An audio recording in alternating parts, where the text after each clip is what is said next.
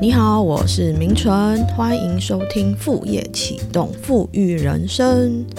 这一集要来跟你聊一聊人跟人之间的差距是怎么产生的。然后我还想要提一下，最近我思考到一个我觉得做副业非常好的优点，就是做副业可以帮你拉近你跟有钱人之间的距离。诶，这到底是怎么一回事呢？好，我们就来聊一聊吧。人跟人差距是怎么产生的？其实这个问题呢，大概在两三个月以前开始在我心中有很强的萌芽的念头，在思考这个问题。嗯，这个原因是这样，就是刚好呢，嗯，我要来日本之前呢，然后遇到了一个同学，然后就跟他聊天呢，很久以前的一个同学啊，求学时代一个同学。这同学呢，跟我一样，其实在求学时代的时候呢。功课都还算蛮不错的，就是成绩都还算蛮不错的。然后就跟他聊说啊，现在的工作怎么样啊？因为也很久没有见面了。那他呢，就是在一个呃公司上班，然后就试探的问到说，哎。大概薪水是多少啊？那没有没有问的很详细啦，就是一个区间，说诶有没有几万啊 这样子。好，那没想到说啊，他的回答真的蛮令我意外的，就是他说啊没有啦，怎么可能有那个数字？然后我就有一点惊吓。那这个数字是多少，我们就不透露了。那我就心想说，哇，这个薪水真的是蛮难生活的，我感觉上是这样。那如果尤其是呢，你在台北的话，如果还要租房子，好，还要有一些额外的开销，那其实不用说要租房子啦。如果说其实到我这个年纪，大概三十多岁了，应该也蛮多人会考虑说要买房，好，成家立业。那如果说扣掉房贷的话，剩下来可以运用、自由运用的金钱并没有很多，那我就蛮难想象说哇，这样子的薪水，当然过一般的生活是没有问题的。总之就是节俭，然后不要有过多欲望的花费。我觉得就可以，但我觉得最大令我很惊讶的地方是，其实如果是这样子的薪水的话呢，要额外去做一些自我的进修，其实是蛮困难的。好，如果要去写学一些东西呀，嗯，花一些学费，一个月几千块的钱出来拿出来花学费，就蛮难的。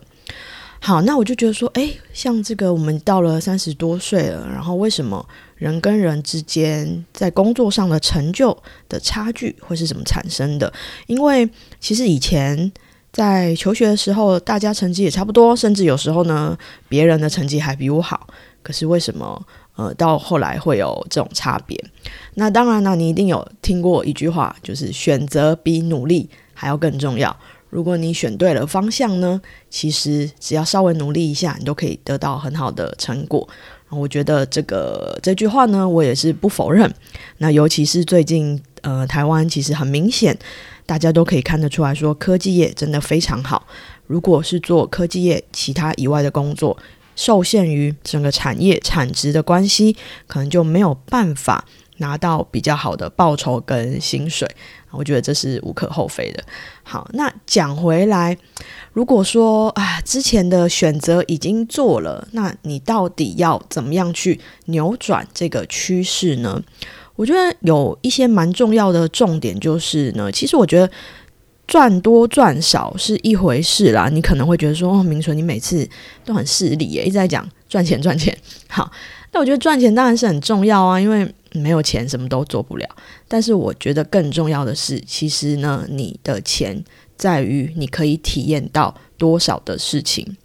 我们不是说有了很多钱就要拿来乱花，而是说你有越多的钱，你可以越有机会体验到这个世界上不同的事情。一样的钱，如果是吃饭，呃，你只能吃路边摊，还是你有机会偶尔可以去。体验一下所谓米其林的餐厅啊，米其林的餐厅不是叫你每天都要去吃米其林，而是说你去看一下人家米其林的餐厅，为什么呢？人家可以拿到一星、二星、三星，它的料理方式、它餐厅的装潢的方式、它的服务的方式，到底跟一般的餐厅有什么不一样？我们可不可以从中去学习，应用到自己的工作以及生活当中？那如果说你没有这个余裕，去花这个钱的话，那其实蛮可惜的。你可能永远都不会知道那米其林餐厅里面的秘密哦。当然，你可以用一些其他的方式啦，看书啊，或看别人的实际。但是有时候亲身去体会，那感觉总是不一样的。所以我觉得，为什么我们要尽量让自己多一点赚钱的机会，跟收入越高的原因，其实是这样，因为这是一个正向的循环。你如果有一些余裕，可以把钱花在这些地方，其实这些钱呢，它未必是浪费掉的，它是有机会可以回馈到你自己身上，你可以把它应用在让自己的工作做得更好。啊，所以我觉得钱一直都是一件很重要的事情。好，所以我就蛮惊讶，说，哎，为什么就是这样子的薪水，其实就没有余裕可以去做那些事情了？啊，其实我年轻的时候也领过蛮低的薪水的。我曾经最低最低的一份薪水呢，是我从金融业转职之后。我出社会第一份工作呢，是在保险公司当业务员，后来转到了外商去当理专。其实我觉得业务的这种工作，我一直都非常鼓励我的学员，好，或者我认识的人。如果你真的不知道要做什么样子的工作呢？业务是一个非常非常好的工作的选择，因为它可以让你历练到非常多。啊，不过那个时候因为有一些原因啦，我就离开了这业务工作，我就去找一个一般的工作。那时候我就完全的跨领域转职了到一家公关公司。哇，那你要不要猜猜看，当时我拿的薪水是多少钱呢？哼，你可以在心里猜一下。好，那我告诉你，当时呢，我还没有过试用期的时候，谈的薪水是二十六 K，有没有觉得蛮傻眼的？哈，我的学历是台湾第一学府，所以拿的是二十六 K。好，那当然，我觉得这个很正常，是因为我没有这个产业的经验，公司怎么可能有一个余裕可以给我？比较高的薪水哈，那当然当时我就接受了。所以其实我年轻的时候呢，也并不是说每一份工作都很高薪的。但是我做一件事情，因为这样子的钱真的不够用。当然平常过生活是够用，但是没有余裕让我去做我刚刚说的那些事情，没有余裕让我去进修。其实我觉得进修对我来说是非常重要的一大部分，所以就要想办法扩充财源。所以其实我在工作之余的时候呢，我就会去做一些兼差或者是打工啊。那这些兼差跟打工性质的工作呢，我也有在前面的节目跟你分享了，我这边就不再赘述啊。所以呢，我就想办法，诶，下班之后有没有一些机会，那可以去打工。那打工呢，当然也有做那种一般最低时薪的工作啊，也有做一些比较价价值比较价值比较高的一些工作，好像是呃去补习班教书等等等。所以呢，我下班之后的时间几乎是没有什么玩乐的时间，也没有什么呃交际应酬的时间、联络感情的时间，都是拿去呃赚第二份、第三份的收入。然后赚到收入之后呢，我再把这些收入投资在我自己身上，去上一些课。啊，然后进修非常多的技能，让自己来充实。所以其实我，嗯，会经营社群的这些技能呢，也都是从那个时候开始培养的。啊，去上了课之后，因为上课总是要实践嘛，也不是说上了课就是说很开心，好像去开趴，不是。我们上了课就是要学东西，所以上完课之后呢，开始自己把。课程中所学到的东西，试着应用，所以就开始经营我自己的名春硕网站啊，经营社群，慢慢的去磨练这一些技能。好，所以我就后来因为这些技能越来越纯熟，就有机会让我可以再接到更好的一些打工或者是案子的机会。后来，呃，故事就是我变成了一个自由的工作者，然后变成一家艺人公司的老板。然后呢，接的案子到目前为止也都还蛮稳定的，一直到我在国外都可以正常的，像我以前在台湾这样子接案的去赚取我的收入，然后甚至我自己还有一些额外的计划正在发展。好，为什么我觉得呢？做副业可以帮你拉近跟有钱人之间的距离呢？呃，当然呢，我们很多起始条件是不一样的，这个就没有办法讨论哈。呃，另外一句话说，会投资不如会投胎。既然我们在投胎这个地方呢，已经没有这个优势了，那有什么办法可以让我们离有钱人更近一点？我觉得呢，一般人跟有钱人之间最不一样的地方，其实有一个根深蒂固的原因，叫做是想法。就是一般人跟有钱人的想法总是不一样的。不要说一般人跟有钱人之间啦，员工跟老板之间的想法就会差非常多了。接下来我要讲的话，你可能会觉得不动听，但是没有办法，因为你的立场就是员工的立场，所以你等一下如果对我讲的话会觉得有点反感呢，那就是正常的。好，那你可以选择要关掉，或者是继续听下去。好，我我都不介意。因为我的工作关系，其实会蛮常接触到很多的老板的哈，所以这也是为什么做副业可以帮你拉近跟有钱人之间的距离，就是你要站在老板的立场去思考，你才有机会有一天变成老板，赚更多的钱。你要站在有钱人的立场去思考，你才有机会有一天变成有钱人。那，除非你跟我说没关系，我这辈子以当穷人为目标，好，那你就马上可以关掉我这节目，不要再听下去了。好，所以。如果你有继想要继续听，一定是你有这样子的渴望，对不对？好，讲回来就是说，员工跟老板总是想的不一样。哈，你自己是员工的立场，因为呃，老板付给你一个固定的薪水，那我们在极大化效用的情况之下，当然觉得说，哦，我们可以在呃越短时间做完工作，剩下时间就摸鱼当薪水小偷，这样子好不好？可是当然你这样子是很爽啦，哈，在你这个。呃，拿一个固定的薪水，把事情压缩到最小的情况之下。但是呢，如果这样子做下去之后呢，你就没有为你的长久的未来所打算了。以后呢，老板想要升迁或者是想要加薪，第一个会想到的是你吗？可能就不会。所以你要在职场上出人头地，很重要的一个要素是你要懂得站在老板的立场想。这老板不管是你的直属主管或者是大老板都是。你觉得如果是你现在是直属主管这个位置，你你觉得他会在想什么？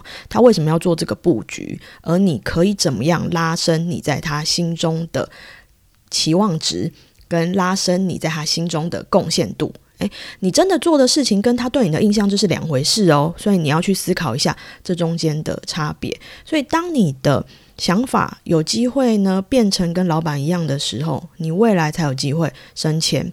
所以，我为什么我说呢？做副业是一个拉近跟有钱人之间距离一个最好的方式之一，就是因为做副业某种程度来说呢，你在下班之后是自己的老板，所以你的想法完全。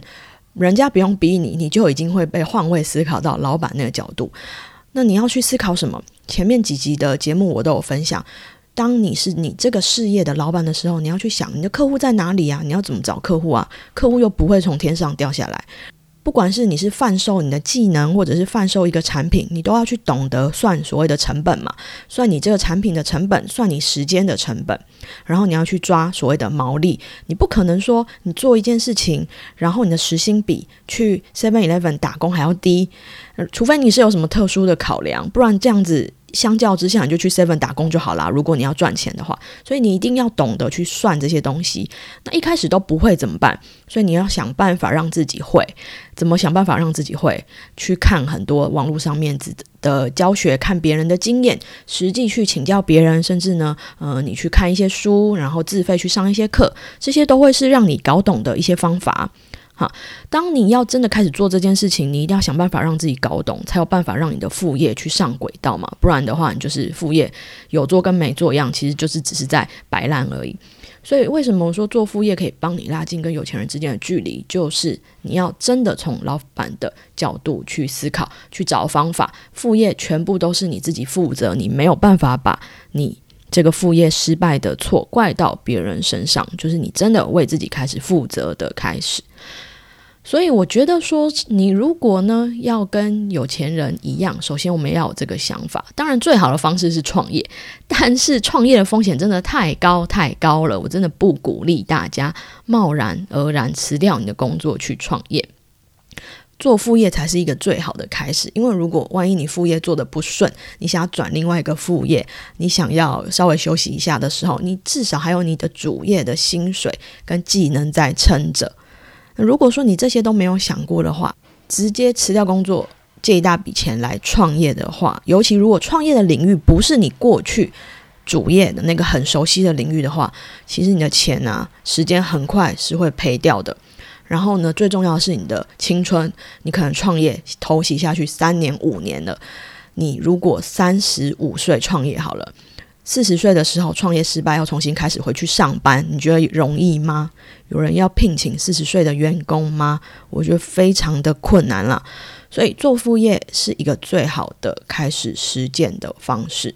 好，所以我希望说呢，嗯，你可以好好考虑一下这件事情。那如果说前面的节目呢，你没有听的话呢，你也可以再仔细的听一下，我有分享一些呃怎么找客户啊，或者是创副业的点子的一些想法。好，所以这一集呢，真的是我的肺腑之言的分享啦。如果说有一些讲的比较直的地方呢，就还请你多多包涵。不过我是真的很希望可以把这样子的理念传递出去。那我们今天的节目就到这边，我们明天见喽，拜拜。